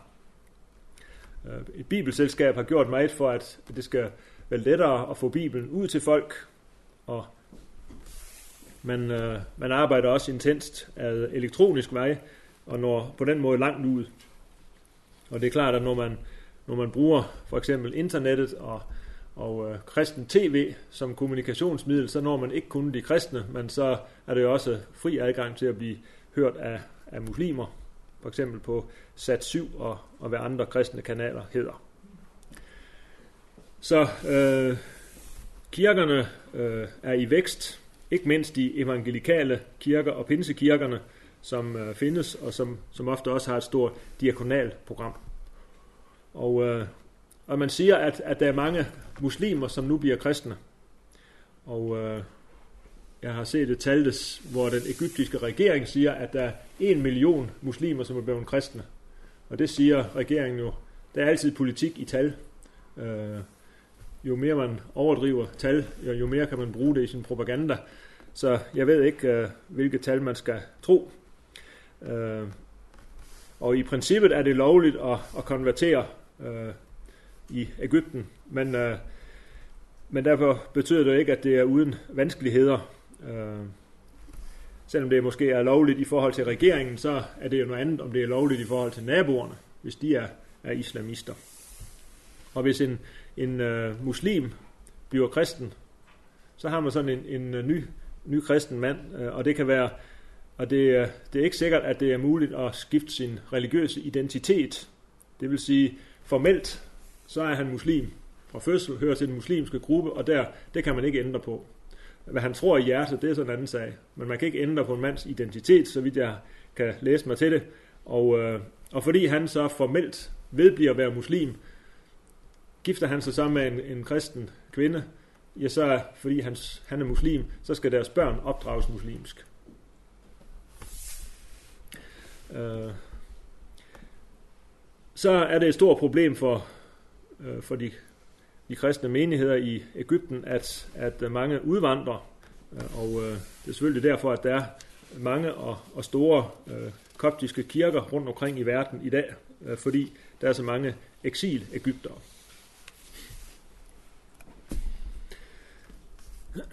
Kristendomsforfølgelse. Øh, der har altid været øh, lidt undertrykkelse fra og forfølgelse fra yderliggående øh, muslimer. Men øh, fra 80'erne så begyndte det at blive værre. Og øh, i de senere år er der sket den udvikling, at, at øh, modstanden også nu kommer fra, fra den sådan almindelige muslim, fordi altså modsætningsforholdene er vokset generelt. Og, øh, og det kan så give sig udslag i, i øh, at hvis for eksempel, og det fortæller bogen her mange eksempler på. Øh, hvis en kopter gør noget forkert, øh, hvad skal vi sige, stjæler en bil, øh, så øh, er det ikke kun vedkommende person, der bliver straffet, men så, så brænder øh, de muslimske naboer måske mange kopters huse af som hævn. Øh, så det, altså, det går ud over alle på grund af den religion, som den pågældende svindler øh, havde. Det kristne mindretal havde, havde rimelig fred indtil øh, 80'erne, men siden har der altså været flere og flere overgreb, hvor kirker er blevet ødelagt og brændt ned, kristnes huse og forretninger er blevet hervet og plyndret. Nogle steder der blev de kristne bevidst øh, trængt ud af, af landsbyen. Og så er der mange, der er blevet martyrer, især øh, i, de, i de sidste år. Og der er igen øh, forskellige tal. Øh, et tal, som jeg så, øh, det var, at fra 92 til 98, der blev 127 kopter dræbt øh, af islamister. Men øh, så har der siden været nogle øh, øh, dramatiske begivenheder. For eksempel øh, nytårsdag 2011, der blev der 23 dræbt på en gang, da man sprængte en øh, kirke i Alexandria i luften, mens der var nytårsgudstjeneste. Og, øh, og den øh, episode der, den fandt, fandt sted efter, at der i lang tid har været en, en optrapning af retorikken mod, mod de kristne. Så der var egentlig kommet advarsler øh, imod det. Øh, og øh, det øh, var så en, en hævn for, for øh, noget, som har fortørnet de øh, muslimerne meget. Øh, det var en, en sag om, øh, om en præstekone, som øh, hed Camilla. Hun, øh, hun stak i 2010 af fra sin mand, øh, og øh, så gik rygtet, at hun, at hun var blevet muslim. Og så øh, forlangte den koptiske kirke, at, at øh, myndighederne skulle udlevere hende igen. De skulle have hende tilbage, fordi de mente, at hun var blevet tvangskonverteret, og det må man ikke. Og så talte de koptiske myndigheder med, med denne unge præstekone, og så, øh, det siger en gammel lov, at, at inden nogen konverterer, så har kirkens, altså til islam, så har kirkens øh, ledelse øh, ret til at tage en samtale med vedkommende, så man kan forsikre sig om, at det er noget, der sker frivilligt. Så tog kirkens ledelse en, en samtale med Camilla, og øh, hun sagde så, at hun havde ikke noget ønske om at konvertere til islam. Hun ønsker bare at blive skilt fra sin mand. Øh, og, øh, og det, øh, hun kom så væk fra sin mand, og hun øh, bor så et sted øh, i skjul i, i kirken. Men den, vagt, den sag den vagt en voldsom øh, vrede i islamistiske kredse, fordi øh, de, de føler, at hun Egentlig ville hun gerne være muslim, men kirken har tvunget hende fra at blive det. Og er det rimeligt i et muslimsk land, at nogen ikke frivilligt må vælge at, at blive muslim? Det er jo lidt sikre på, at hun ville. Og, øh, og så går retorikken videre og siger, hvorfor skal de kristne egentlig have nogle særrettigheder i et muslimsk land? Og, øh, og den sag øh, kørte i, meget i medierne i Ægypten i lang tid, og det var ligesom øh, det var altså i 2010, den fandt sted, og så øh, byggede det en retorik op, der så øh, kulminerer, da man sprang kirken i Alexandria i luften nytårsdag 2011. Så øh, der hører det så med i billedet, at, at ved den, øh, efter den kirke var sprængt i luften, så opfordrede øh, det muslimske broderskab muslimerne øh, til at støtte de kristne. Øh, så altså det, der fik man øh, støtte fra det muslimske broderskab, og, og når de kristne i, i de følgende dage skulle samles til gudstjeneste, så lavede muslimer, som moderate muslimer, de lavede levende skjolde omkring kirken, sådan at, at der ikke øh, skete de kristne noget. Øh, politiets rolle er, øh, er en vanskelighed, fordi øh, traditionelt så har politiet gået ind og, og beskyttet de kristne, men øh, Oftere og oftere så er det så sket i de senere år, at politiet de er alt for langsomt til at rykke ud. Det vil sige, de kommer først ud til, når man ringer efter politiet, fordi nogen angriber ens hus eller kirke, så kommer politiet først efter en to-tre timers forløb, når, når det hele er brændt ned. Øh, og det var noget af det, der, der vagt øh, sådan en vrede, så, så man begynder at lave demonstrationer øh, på, på gader og stræder i, i Cairo. Nu er, er Cairo en ting. Det er langt fra Cairo til til øvre Ægypten, øh, og det er faktisk i den sydlige del nede i Øvre Ægypten, at forholdene er værst for de kristne, fordi dels er der mange kristne dernede, og dels er folk øh, dernede mere fattige og, og mere tilbagestående. Og der er man ligesom vant til at, at tage retten i egen hånd. Så der, der, går, det, øh, der går det hårdt ud over, over de kristne. Så øh, martyrer, kirkeafbrændinger, og så er der den, den, øh, skal sige, den lille diskrimination, øh, som stadigvæk er meget aktuel. Der er mange kristne i landet, men, men det er svært at, at komme til at spille en rolle i samfundet. Øh, det er for eksempel meget svært at få lov til at bygge en kirke.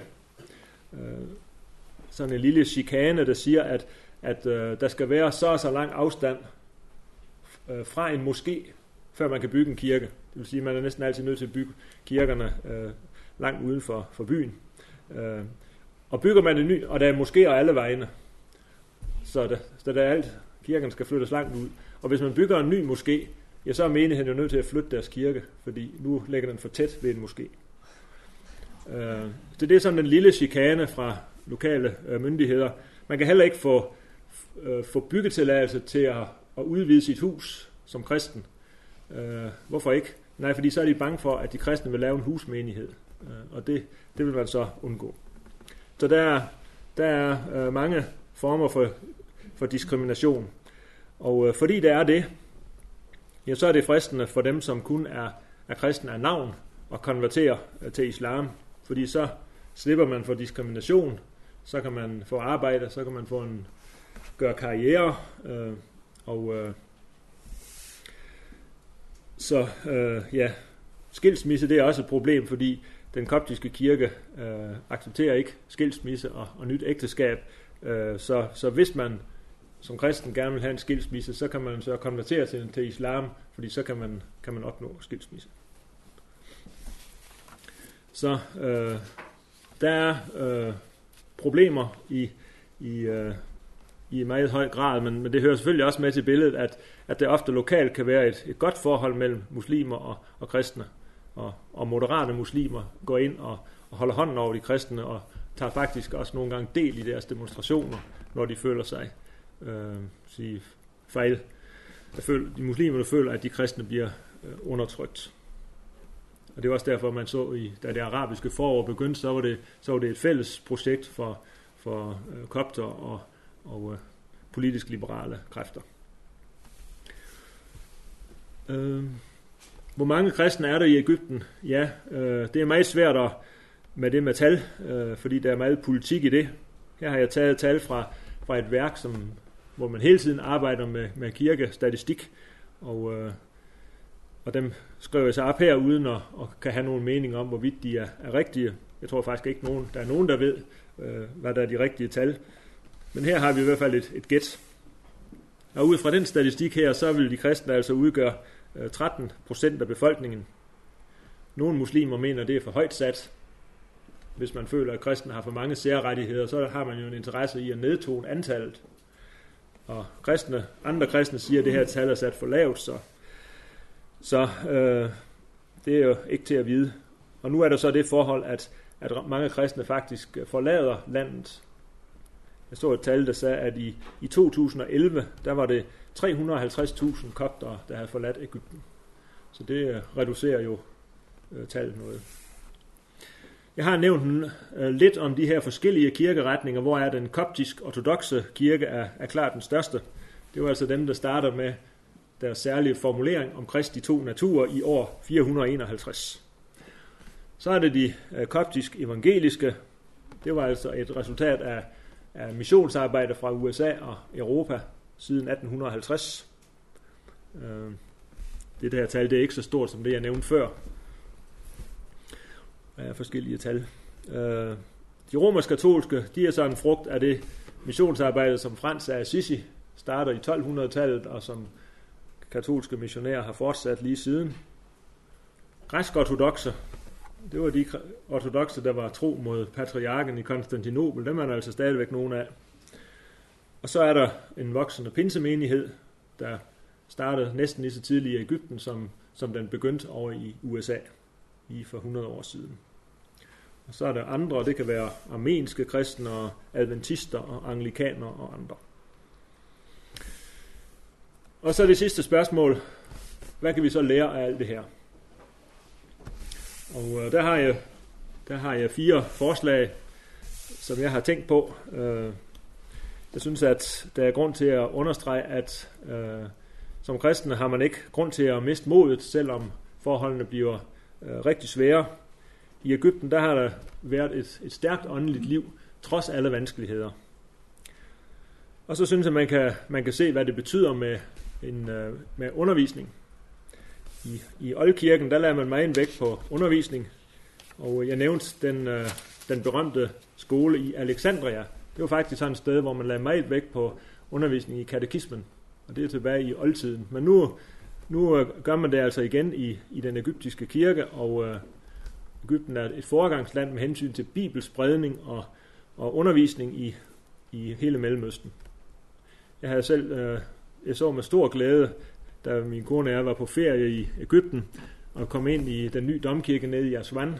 Øh, der, den største glæde for mig at se, det var, det var deres bogbord, som var fyldt af, af moderne undervisningsmateriale i, i bøger og videobånd og kassetter og, øh, og en masse skoleklasser, der gik ud og ind. Og det vil sige, de, de har øh, materiale, der virkelig kan un, undervise den opvoksende generation. Det tror jeg, vi, kunne, vi godt kunne lære noget af. Og så er det selvfølgelig hele det, som, som har været den egyptiske kirkes skæbne, helt fra oldtiden, øh, martyriet. Det er, det er gribende, og hver gang man møder de tal for, hvor mange kristne, som, som er døde i forfølgelser, helt fra år 2300 og til 2014, og så se, at kirken alligevel lever videre og faktisk vokser. Øh, kirken led sin måske hidtil værste forfølgelse, da lige før øh, kristendommen fik eneret. Øh, men, men altså kirken voksede, og det sker igen i dag. Og så er det selvfølgelig med al ret, at de sørger over dem, de mister, og protesterer til myndighederne over de overgreb, der sker. Øh, men de arbejder videre. Viljen til martyrium. Og så den sidste ting, øh, kan måske virke som en lille ting, at man skal huske, øh, hvilken andel øh, man som kristen har i sit lands historie. Det er faktisk øh, vigtigt for et folks selvforståelse, hvor det er, vi kommer fra. Og det har givet kopterne en platform i Ægypten, hvis ellers de kan få lov til at oplyse om, at øh, vi var her først, og vi har været med til at, og, øh, bygge det her land op. Øh, det er ikke altid, man husker den historie, men det må man så som kristen gøre opmærksom på. Den guide, vi havde på vores tur til Ægypten, hun, hun vidste en hel masse om det, der var sket i faraonernes tid, og så vidste hun en hel del om, hvad der var sket de sidste 10 år. Men der var så lige de der øh, 1000 år med kristendom, dem nævnte hun ikke med et ord.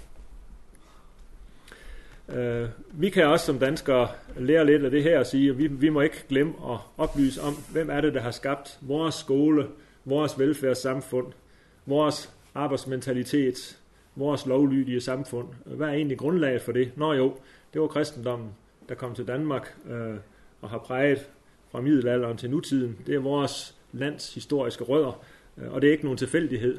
Og det er derfor, at det er vigtigt at holde fast ved den kristne tro Øh, og kristen oplæring, også i vores tid, fordi det, det som øh, vi har at glæde os over, det har faktisk kristne rødder. Ja, så vidt øh, oplaget, og nu er der så øh, lidt tid til, til øh, spørgsmål og, og samtale.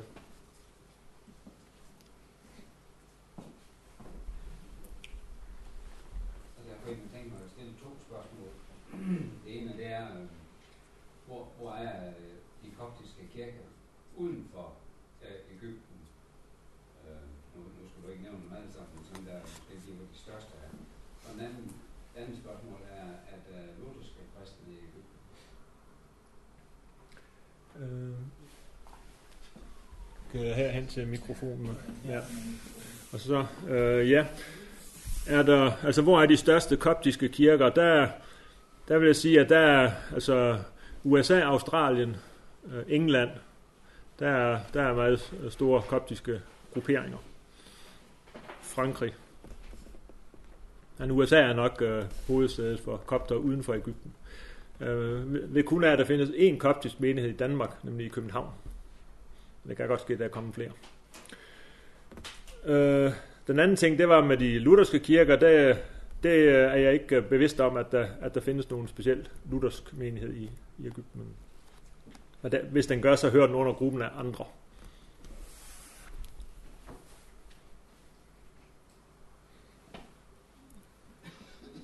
Jeg har et par spørgsmål. Ja. Øh, ved du, om øh, der er en vel, altså om der i de sidste par årtier eller, eller flere årtier har været en velfungerende øh, dimi, dimi øh, lovgivning, altså en, øh, en beskyttelse af religiøse mindretal med skal sige, særlige rettigheder osv. beskrevet. Øh, hvordan, hvordan er det med henblik på, på Ægypten? Der ved jeg lidt mere om, hvordan det er i nogle andre lande. Selv i Syrien for eksempel, men hvor, hvor det min lovgivning jo også er vældig udfordret i den her tid, naturligt nok. Ja. Men der, der har jo været øh, egentlig øh, mange steder et, et rimelig velfungerende øh, beskyttelse af, af religiøse mindretal. Hvordan, hvordan ser, ser det ud på lovgivningsområdet? Øh, så vidt jeg kan, jeg kan læse i, i uh, litteraturen, så, så er det problemet ikke for de kristne ikke så meget lovgivningen, fordi der, der har man en gammel tradition for, for rettigheder, og som man så hele tiden kan, kan gøre øh, myndighederne opmærksom på, at vi har faktisk øh, de og de rettigheder. Problemet er, at, at øh, er vist nok i, i de, de sidste par år, det at, at, øh, at regeringen, den centrale regering ikke længere har, har kontrol over, hvad, hvad politi og hem, sikkerhedspoliti og, og lignende foretager sig slet ikke ned i øvre Ægypten. Øh, så øh, traditionelt så har man, så har der, hvis der har været nogle problemer, så har øh, den koptiske pave gået op til præsidenten og sagt, vi har det her problem, og så befaler, så siger præsidenten, det er ikke så godt, og så befaler han, at, at det skal ske. Men, øh, men øh, sådan fungerer Ægypten ikke rigtig længere, og det er egentlig det, der er problemet. Det andet spørgsmål, jeg havde, det var egentlig, om du har en kommentar til den lidt aktuelle debat, der har været i Christian Dagblad. Ja. Mogens Kjær har blandt andet ja. udtalt, at, at, at der jo ikke er tale om sådan en egentlig kristendomsforfølgelse i Ægypten, men det kan man jo nok øh, fra nogle synspunkter sige, at det er lidt af en hån imod, øh, i hån, hån imod dem, der oplever forfølgelsen. Ja. Øh, ved, ved, ved du, hvad der er op og ned i, i det der? Og, og ja, altså jeg, jeg har jo godt fulgt debatten i, i Kristi Dagblad, hvor, hvor øh, hvor Danmissionens repræsentanter øh, siger, at det ikke er en egentlig forfølgelse, det der sker i Ægypten. Og, øh, og der tænker jeg lidt, at, at de har nogle, øh, de skal søge om visum, øh, rent udsagt. Altså deres arbejde i Ægypten, de skal, de skal hele tiden søge visum for at komme derned, og hvis de, øh, hvis de retter et hårdt angreb på og siger, at Ægypten forfølger de kristne, så kan det være svært at få visum næste gang. Øh, hvorimod andre, der, der sidder herhjemme i ro og mag, kan lettere sige, at det er jo forfølgelse, det der sker. Og der, man bortset fra det der taktiske, så kan man sige, jamen, øh, hvis, hvis, øh, øh, hvis det, der sker, er imod øh, regeringens vilje, og hvis, øh, og hvis og, og regeringen gør, hvad man kan for at bekæmpe det, øh, at der så alligevel er nogle lokale bøller, der, der laver øh, sager, kan man, så, kan man så sige, at det er forfølgelse? Ja, det er forfølgelse fra de lokale bøller nede i Aswan, øh, men, men en egentlig forfølgelse vil, kan man jo sige, at øh, det, det skrækkelige ord, kristendomsforfølgelse, det, det forbeholder vi den situation, hvor regeringen sådan officielt iværksætter det. Men det bliver jo lidt, for dem det går ud over, der er det lidt et spil om ord. Øh, for det er jo lige hårdt, hvordan det organiseres, men, men altså forfølgelse, det, øh, altså hvis øh, gale naboer, de brænder et hus af, så, og regeringen i øvrigt forsøger at forhindre det, så, så kan man ligesom ikke laste regeringen i hvert fald. Ved du, hvilke ord ham der kom om sidste nadver, han har brugt som det? Har han, har han skrevet om Ægypten? Det har han, men jeg har ikke læst det. Nej, det, det er jeg faktisk heller ikke, så jeg ved ikke, jeg, jeg ved ikke, hvad ord han bruger.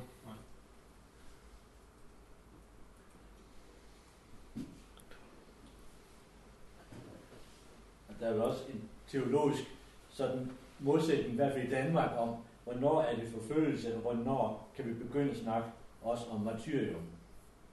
Jeg ved, der er en del danske teologer, som er meget tilbageholdende med at snakke om martyrium i vores dage, hvor at jeg i hvert fald konkret har oplevet i forhold til det, der skete i Etiopien, at dernede, når man taler om martyrium, så er det virkelig sjælesorg over for de efterladte også. Fordi man oplever øh, konkret, at der er nogen, der dør af også den forfølgelse, der foregår. Ja, sådan at, at ordet martyrium, det er, en, det er en, en hjælp for de efterladte. Ja. Altså når, når, når man øh, helt målbevidst øh, springer en kirke i, i luften, når man, mens man ved, at der, at der er hundredvis af mennesker til gudstjeneste inde i kirken, og har planlagt det, så er det jo, så er det jo, altså det er jo helt målbevidst øh, forfølgelse mod den menighed fra, fra den der gruppeside, der stod bag. Så kan man godt sige, at de er blevet martyrer for deres, for deres tro.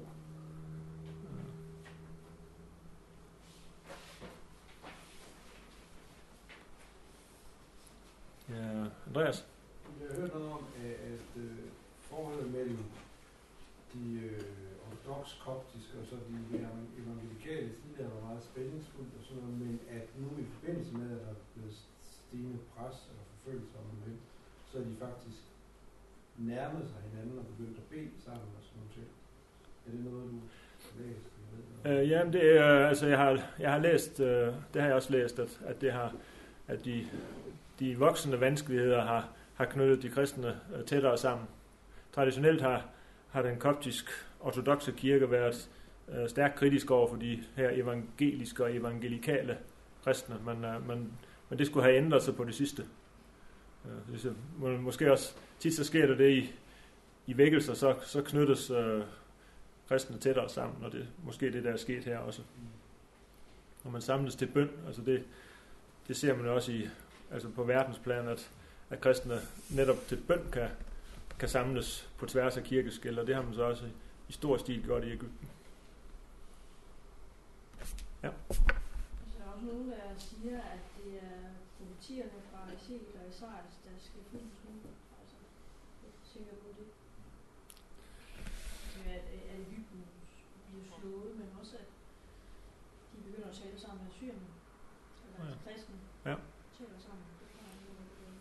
Nej. Jamen, jeg, der har jeg ikke lige, øh, jeg har ikke sådan lige øh, øh, tænkt i den, i den retning, men det er, men det er altså, det er meget tænkeligt, at, at det er det, der er ved at ske. Ja. Du nævnte på et tidspunkt salafister. Nu ved vi jo, at Saudi-Arabien har støtter nogle fanatikere op i Syrien. Og du nævnte, at Saudi-Arabien støtter også de der salafister. Hvem styrer dem også? Ja, det er... Altså det er... Altså lige de der forskellige islamiske retninger, det, så skulle vi have haft Kurt Christensen, vores kollega her med, fordi det har han så til mig ind i, og det, det har jeg ikke uh, meget forstand på. Jeg, kan bare, jeg har bare læst mig til, at, at der er tætte forbindelser, men hvordan, det, hvordan uh, hvem der styrer hvem, og, og hvordan, hvem der inspirerer hvem, det, det har jeg ikke uh, indsigt nok til. Men uh, jeg, jeg har læst nogle udsagn af salafister, som er dybt skræmmende, det må jeg nok sige øh, dy, altså virkelig skræmmende for. Øh, så, man, man, øh, det, det vil jeg simpelthen for lidt om. Peter? Ja, ja, det er sådan en helt anden ende af skalaen. Øh, det var nyt for mig i, i din slides, at du skrev, at øh, man henfører kristendommen til Markus. Øh, altså Markus er jo typisk blevet henført til Rom, ikke? Altså, øh, han var han var jo øh, tolk for Peter, der var i Rom, ikke? Og, og, og virkede altså i, i Rom. Men øh, de egyptiske kristne fører altså deres øh, hvad skal jeg sige, apostolske tradition tilbage til Mark, eller ja, apostolske tradition tilbage til Markus. Ja, det gør man. Ja. Det er, jeg tror det er, og det kan det passe, det er Euseb, der har, der har bragt den tradition videre, der siger, at, at Markus har prædiket i, i Alexandria. Og så, så er der også den fordel, at hvis man skal, øh, hvis man skal have, hvis ens by skal have status som patriarkat i kirken, mm. så, skal der være, så skal der være en apostel, der har, har været der. Mm. Og det er altså, og det er altså Markus, der har, han var så apostel lærling, men altså, han, øh, mm. men altså, om det overhovedet er rigtigt, det, det, øh, det er sådan, men, der, men udover Rom, så er det også Venedig, der har man jo Markuspladsen. Der har været nogle udvekslinger fra Venedig til Alexandria med, med noget øh, Ja. relikvier, fordi de begge, begge byer der er knyttet til Markus. Men det, det, det er nok, øh, vi er nok tilbage i historiens tåge der. Sådan. Ja, for den kilde, jeg tænker på med Rom, det er jo Papias, og han er jo der fra starten af 100-tallet. Så det er jo i hvert fald meget troværdigt. Men derfor kan han selvfølgelig også godt have været i Alexandria. Ja. Det kan han. Det er i hvert fald svært at modbevise, og, det, og Ægypterne, de, Ægypterne, de siger nok, indtil det er modbevist, så regner vi med, at han har været her. Ja. Ja, er der flere spørgsmål? Så er det nu.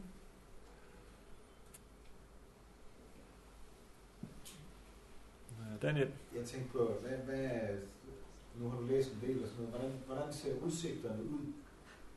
Hvis, man kan selvfølgelig ikke spå om fremtiden og sådan noget, altså, men, altså for, for de egyptiske kristne.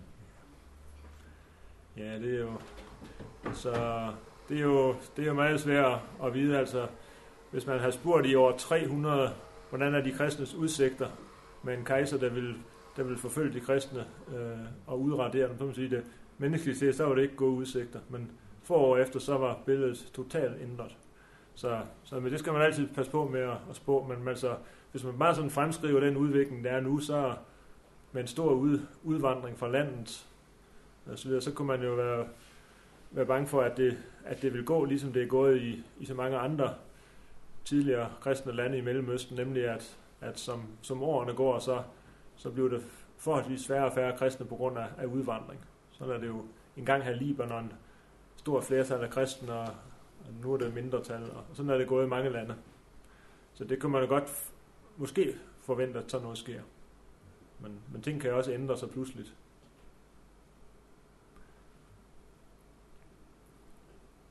Men jeg synes jo, det er stærkt, at, at en kirke, der, der i den grad har været martyrernes kirke, at den så, øh, når vi tænker på, på den danske kirkes, øh, vi mister en halv, den danske folkekirke mister en halv procent af sine medlemmer hvert år, og det er endda billig sluppen i forhold til vores nabolande. Øh, og så, og vi, vi, vi har det så, så godt her, og så kigger man ned på Ægypten, og der er en kirke, som, som altid har været martyrernes kirke, og den vokser. Øh, det, det giver jo lidt håb for fremtiden, kan man sige.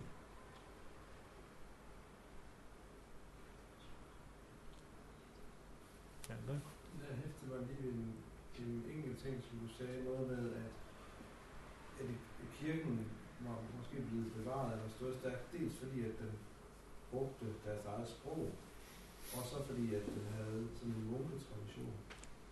Og den der egentlig sådan lidt, kunne man godt sige, modsætningen af dels gå ind i kultur og kontekstualisering, om man vil, bruge sproget, og så en eller anden form for modkultur, som ligger i den der munkebevægelse, og den der dobbelthed af, af det. Det er jo meget interessant, hvis, hvis det faktisk har haft en god effekt. Ja. sådan. Altså, en, øh, altså den, det, det, som klostrene har givet, det er jo sådan en, en stærk fokus på, på, øh, på bøn, og så og det inderlige forhold til Gud. Men de her, klostrene har også virket som steder, hvor, hvor traditionerne er blevet opretholdt. Altså hvor man har bevaret de gamle skrifter og har sørget for, at de bliver holdt i hævd. Mm. Og, og der kan man sige, det har været sådan nogle små åndelige oaser, hvor man kunne tage ud, og så kunne man, øh, så kunne man få en, en øh, ja, et frisk pust fra, fra kirkens grundlag, og så, og så kan man gå ud i hverdagen igen. Så det har været sådan nogle små oa- åndelige oaser. Øh. Og så det med sprog, det, er altid, det har altid været en, en kæmpe styrke, når man, når man øh, bruger folks eget sprog. Det, øh, det siger al erfaring fra kirkehistorien. Hvis vi bare sammenligner, hvis vi sammenligner Færøerne og Island, så er kirkeforhold på Færøerne og Island, det er sådan nogenlunde som nat og dag. Øh, på Færøerne, der, der var kirken med til at fremme, øh, at man bruger folkesproget færøsk.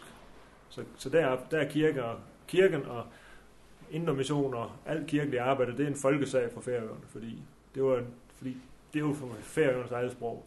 På Island, der brugte man i kirken dansk, fordi det var det rigtige sprog. Og derfor dermed blev kristendom det blev noget fremmed og noget uislandsk.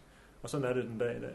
Øh, så altså der er en, det, der er jo jeg sige, Ægypten så været være så heldig, at, at det fra starten af, øh, der var nogle kirkefædre der, som, som, som straks begynder at, at oversætte evangeliet til, til et koptisk sprog, og så, så er det bare fastholdt det siden.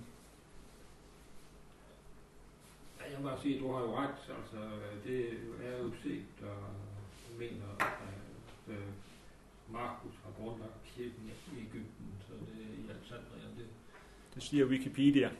ja, det, øh, det, ja, det var så ikke lige der, jeg var, men altså... Okay. Nej, nej. Øh, Din drøm bliver nu bare binder.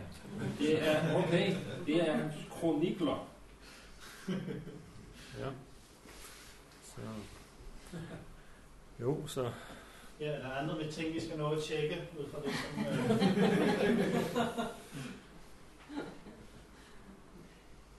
vi må virkelig sige, at vi har adkomst til mange af informationer i dag, og vi kan gå hjem og tjekke noget af det, som Kurt har postet her i aften. Nej, tak, tak Kurt, fordi du øh, har gjort det her arbejde og, og give, det her, give den her oversigt og den her indføring, og give de her billeder øh, af, øh, hvordan situationen er et, øh, et spændende emne, et udfordrende, vanskeligt emne, de trængte kristne i Ægypten. Næste gang er det de voksne menigheder i Kina. Det ser jeg også rigtig meget frem til. Ikke fordi jeg er Kina-ekspert, men øh, det interesserer mig rigtig meget at høre, øh, hvordan, hvordan du vil belyse det. Der har vi også en gæst med, som formodentlig skal sidde nede i hjørnet øh, og få lidt oversat til engelsk. Mulugeta fra Etiopien har, har lovet at være med den aften. Det kan godt være, at vi har et par spørgsmål til ham fordi at Kina og det, øh, ja, landet Kina er rigtig meget på banen på det afrikanske kontinent i det her år, og er meget involveret i en lang række projekter. Meget, meget mere, end vi forestiller os. Øh, og da gæsten øh, Mulugeta er her, han er leder af en sprogskole i, i Etiopien, så, så vil vi også prøve at, at stille ham et par spørgsmål og se, hvordan ser det ud fra, fra hans perspektiv. Næste mandag, de voksne mindede i Kina. Velkommen igen og øh, tak fordi I kom nu her.